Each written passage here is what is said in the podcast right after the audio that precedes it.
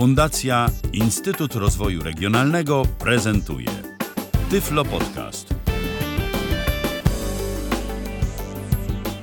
Witam w kolejnym odcinku Tyflo Podcastu. Przy mikrofonie Michał Dziwisz. Dziś porozmawiamy na temat e, projektów Fundacji Instytut Rozwoju Regionalnego w ramach konkursu Dostępna Uczelnia, a moim gościem jest Anna Ardest, dyrektor do spraw e, współpracy międzysektorowej w naszej fundacji. Witaj Aniu. Witaj Michale, witam serdecznie. Cóż to takiego jest w ogóle dostępna uczelnia? Bo nazwa mówi sama za siebie, ale być może ktoś, y, kto nie jest na bieżąco y, ze sprawami różnego rodzaju projektowymi, konkursowymi, czyli podejrzewam, że większość y, statystycznych słuchaczy no tak naprawdę nie do końca wie o co chodzi. Gdybyś mogła mm, na dobry początek kilka słów na ten temat powiedzieć. Tak zadane pytanie, to ja mogę mówić nieskończoność, bo e, ta dostępna uczelnia to przede wszystkim ogromna szansa dla uczelni. Jest to ogromna nowość też. E, i jest to moim zdaniem mm, zupełnie nowa perspektywa. Mm, może nie rewolucja, ale ogromna reformacja sytuacji osób z niepełnosprawnościami na uczelniach wyższych. Po raz pierwszy uczelnie miały możliwość wnioskować o ogromne, naprawdę ogromne środki na podniesienie poziomu dostępności nie tylko infrastruktury, nie tylko są to nowe windy, ale też poprawy jakości kształcenia, czyli mogą zmienić programy, to te pieniądze mogą przeszkolić wszystkich swoich pracowników, bądź tylko część e, w zakresie e, wsparcia osób z niepełnosprawnościami. Więc to jest ogromna zmiana. Jeżeli chodzi o tą taką formalną stronę, był to konkurs, który został ogłoszony w zeszłym roku. Startowało w nim e, przeszło 100 uczelni, które mogły wnioskować o projekty od miliona nawet do 15. Projekty mogą trwać maksymalnie 4 lata. E, I to, co było istotne w tym konkursie, to to, że uczelnie były zobowiązane, dostawały też dodatkowe punkty za to, by prowadzić swoje działania we współpracy z e, samymi zainteresowanymi, czyli osobami z niepełnosprawnościami, instytucjami, które pracują z osobami z niepełnosprawnościami. Tutaj forma była dowolna. Ważne było to, by odpowiadać na konkretne potrzeby zgłaszane, sygnalizowane, ale też e, to, by jakość ich realizowania była weryfikowana przez same osoby zainteresowane, osoby z niepełnosprawnościami, które najlepiej wiedzą, e, jakie mają potrzeby, w jaki sposób należy je e, zaspokajać. Czyli w myśl prostej zasady nic o nas bez nas. Bardzo prostej, ale nie zawsze oczywistej, jak wszyscy wiemy. Jasne. Więc my, my jako, że od wielu lat e, pracujemy w obszarze uczelni wyższych, od wielu lat organizujemy i konferencje pełnosprawny student. Prowadziliśmy prowadzimy nadal szkolenia dla e, kadry administracji i, i kadry naukowej, dydaktycznej uczelni. I ogólnie bardzo intensywnie działamy. E, działaliśmy od przeszło 10 lat w tym obszarze. To wiele uczelni chciało współpracować z nami w, w obszarze tych projektów. W czterech rzeczywiście E, teraz pracujemy. To są projekty z Akademią Górniczo-Hutniczą, z Uniwersytetem Gdańskim i z państwowymi wyższymi szkołami zawodowymi w Legnicy i w Raciborzu. Jesteśmy partnerem. No oprócz tego bardzo intensywnie współpracujemy e, w innych projektach realizowanych na terenie całego kraju. I na czym ta współpraca polega? Co my właściwie tam robimy? Robimy to, na czym znamy się najlepiej, czyli prowadzimy przede wszystkim prowadzimy szkolenia dla kadry bardzo szeroko rozumianej kadry, bo jest to zarówno kadra ta dydaktyczno-naukowa, e, jak i kadra administracyjna, no bo trudno studiować bez na przykład wizyt w dziekanacie czy sekretariacie, a zapewnienie chociażby skutecznej komunikacji nie jest to nadal oczywista sprawa na wielu uczelniach, więc uczymy kadrę administracyjną, jak skutecznie się komunikować i nie tylko. E, również obsługa akademików, e, obsługa techniczna, bardzo ważna dla nas e, działka, czyli dostępność cyfrowa. Współpracujemy z e, komórkami za to odpowiedzialnymi i szkolimy w zakresie dostępności cyfrowej, dostępności stron www, standardów tej dostępności. No i oprócz szkoleń współpracujemy w zakresie tworzenia i wdrażania procedur bardzo istotna strona funkcjonowania osób z niepełnosprawnościami na uczelni, a do tej pory troszkę jednak traktowana po macoszemu, jak pokazuje doświadczenie. E, współpracujemy i tworzymy też samodzielnie jako, jako partnerzy standardy dostępności, czy to architektonicznej, czy dostępności cyfrowej, bo na tym się znamy. E, uczestniczymy w zespołach odpowiedzialnych za ogólnie na, za wzrost dostępności uczelni i wspieramy wszystkie działania projektowe na każdym etapie. Natomiast to, co najbardziej nas interesuje, to właśnie standardy dostępności, E, i szkolenia, za które jesteśmy w większości tych projektów odpowiedzialni. W jakim czasie będzie można się spodziewać jakichś efektów? Czy na przykład, y, jeżeli y, studenci z niepełnosprawnościami już y, teraz gdzieś tam funkcjonują w obrębie tych uczelni, które działają wspólnie z nami, to czy już teraz mogą dostrzec jakieś efekty, jakieś rezultaty, czy na to wszystko trzeba będzie jeszcze poczekać? Najlepsze w tych projektach jest to, że rezultaty są już teraz natychmiast bo wiele uczelni, również te, z którymi my współpracujemy, projekty te pozwoliły przede wszystkim na e, wsparcie, zasilenie kadry biur, czy to biur bonów, czy to komórek odpowiedzialnych e, za wsparcie. Tutaj nazwa jest drugorzędna. Projekt pozwolił na wielu uczelniach na zatrudnienie po prostu człowieka, który ma czas e, na to, żeby z osobami z niepełnosprawnymi porozmawiać, wyszukać i tak dalej. E, więc tutaj jest ten efekt od razu. Wiele uczelni zakupi sprzęt, E, który będzie dostępny od razu, jak na przykład skanery czy, czy komputery, stanowiska pracy. Wiele uczelni dofinansuje chociażby dostosowanie materiałów, podręczników, literatury. E, digitalizację materiałów, co do, do, tej pory nie miało miejsca, więc e, tutaj ten efekt jest już teraz natychmiast. To od razu zapytam, na przykład jak mhm. mamy te osoby pracujące w bonach, e, albo w ogóle tworzone są bony, bo, bo na niektórych uczelniach przecież coś takiego właśnie do tej pory nie istniało. To tak. jak rozumiem, to nie będzie tak, że projekt powiedzmy skończy się za kilka lat i nagle zamykamy taką komórkę.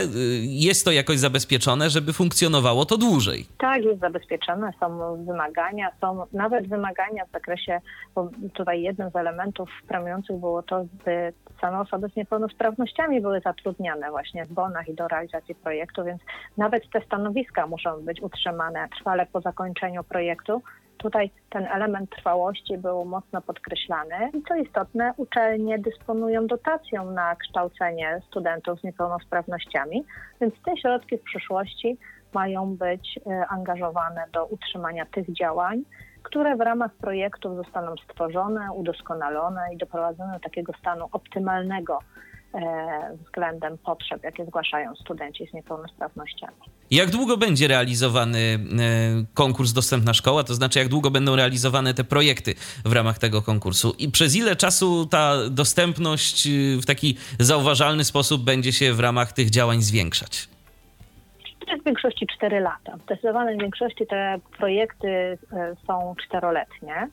E, więc e, do 2023 roku te działania będą myślę, że wyraźnie widoczne.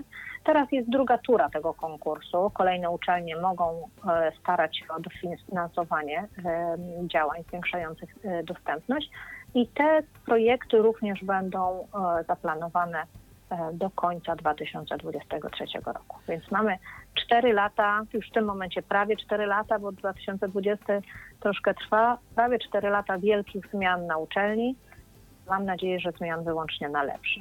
Wspomniałaś też o wypracowywaniu pewnych standardów e, w ramach e, tych działań. E, czy te standardy to są takie dokumenty, które będą raczej tylko wewnątrz uczelniane, czy na przykład w ramach tych działań wszelkiego rodzaju powstanie coś, co będzie dostępne dla wszystkich, którzy na przykład nie współpracują z nami, jeżeli jest powiedzmy jakaś uczelnia, która nie współpracuje, czy też będzie mogła w jakiś sposób z tego skorzystać, czy pojawią się jakieś dokumenty, jakieś jakieś informacje na temat tego, jak sobie radzić? Czy to jest jednak ukierunkowane na konkretne jednostki? Wszystko to, co Fundacja wypracuje, my opracowujemy na otwartych licencjach i my je dowolnie e, przekazujemy. Natomiast mamy tu pewne zasady dotyczące praw autorskich, e, które w dużym stopniu nas ograniczają.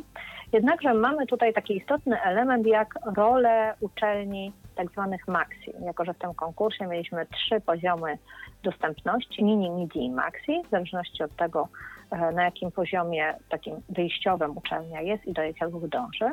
E, I ta grupa uczelni maxi, czyli tych, które w tym momencie, w momencie wnioskowania są najbardziej rozwinięte, spełniają szereg wymogów i które dążą do jeszcze wyższego poziomu, już takiego super poziomu dostępności, e, to te uczelnie zobowiązane są również do dzielenia się swoimi doświadczeniami i swoim urobkiem projektowym z tymi uczelniami mniej dostępnymi. Więc tutaj mamy gwarancję, że uczelnie Maxi, których jest w tym momencie kilka, będzie pewnie kilkanaście do kilkudziesięciu w skali całego kraju, e, będą zobowiązane do e, przekazywania swoich standardów i innych e, produktów, by te uczelnie mniej doświadczone, mające też mniejszą kadrę e, i mniejsze możliwości, mogły skorzystać, po prostu nie wyważać już otwartych drzwi. Z czym jest y, w tym momencie taki największy problem, jeżeli chodzi o dostępność? Czy to jest kwestia architektury, czy to jest kwestia stron internetowych, czy to są jeszcze jakieś inne rzeczy,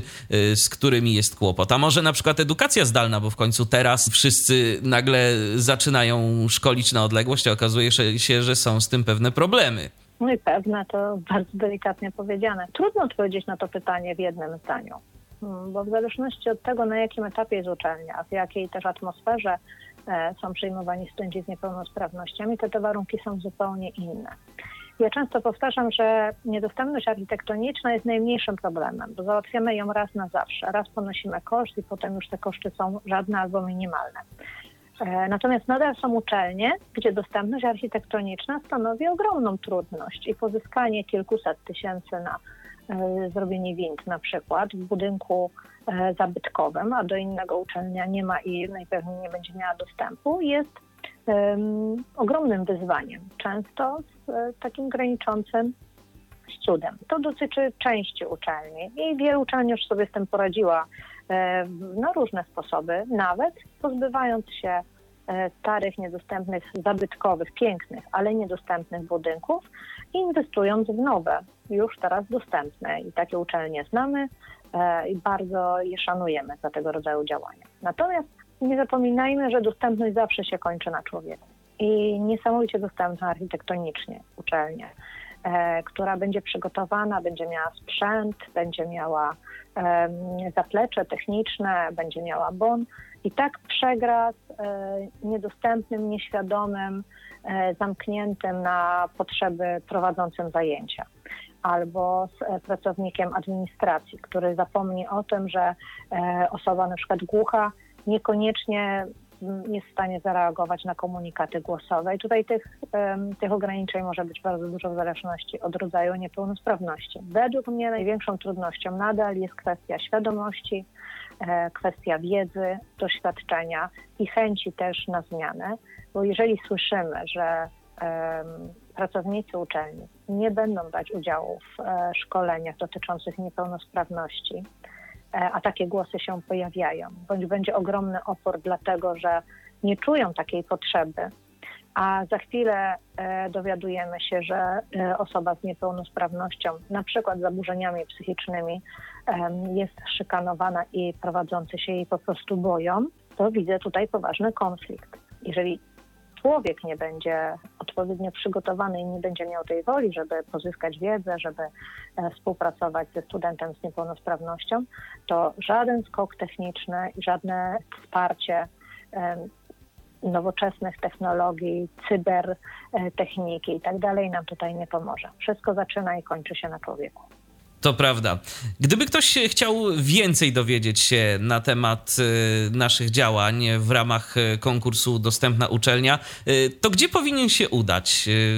Na naszej stronie są jakieś dodatkowe informacje na ten temat już w tym momencie?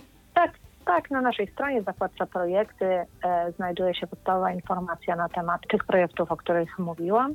Są tam również namiary kontaktowe na osoby odpowiedzialne za realizację projektów i na bieżąco w aktualnościach będziemy publikować informacje na temat kolejnych kroków e, w poszczególnych projektach. Zatem nie pozostaje mi nic innego, jak tylko życzyć powodzenia, no bo to w końcu dla wszystkich y, okaże się z pożytkiem, zarówno dla obecnych, jak i przyszłych y, studentów. Dziękuję Ci bardzo, Aniu, za rozmowę. Y, przypomnę, że moim gościem była dziś Anna Rdest, dyrektor do spraw współpracy międzysektorowej Fundacji Instytut Rozwoju Regionalnego, a rozmawialiśmy o projektach prowadzonych przez naszą fundację w ramach konkursu Dostępna Uczelnia. Dziękuję. Dziękuję raz jeszcze. Bardzo dziękuję. Był to Tyflo Podcast. Pierwszy polski podcast dla niewidomych i słabowidzących. Program współfinansowany ze środków Państwowego Funduszu Rehabilitacji Osób Niepełnosprawnych.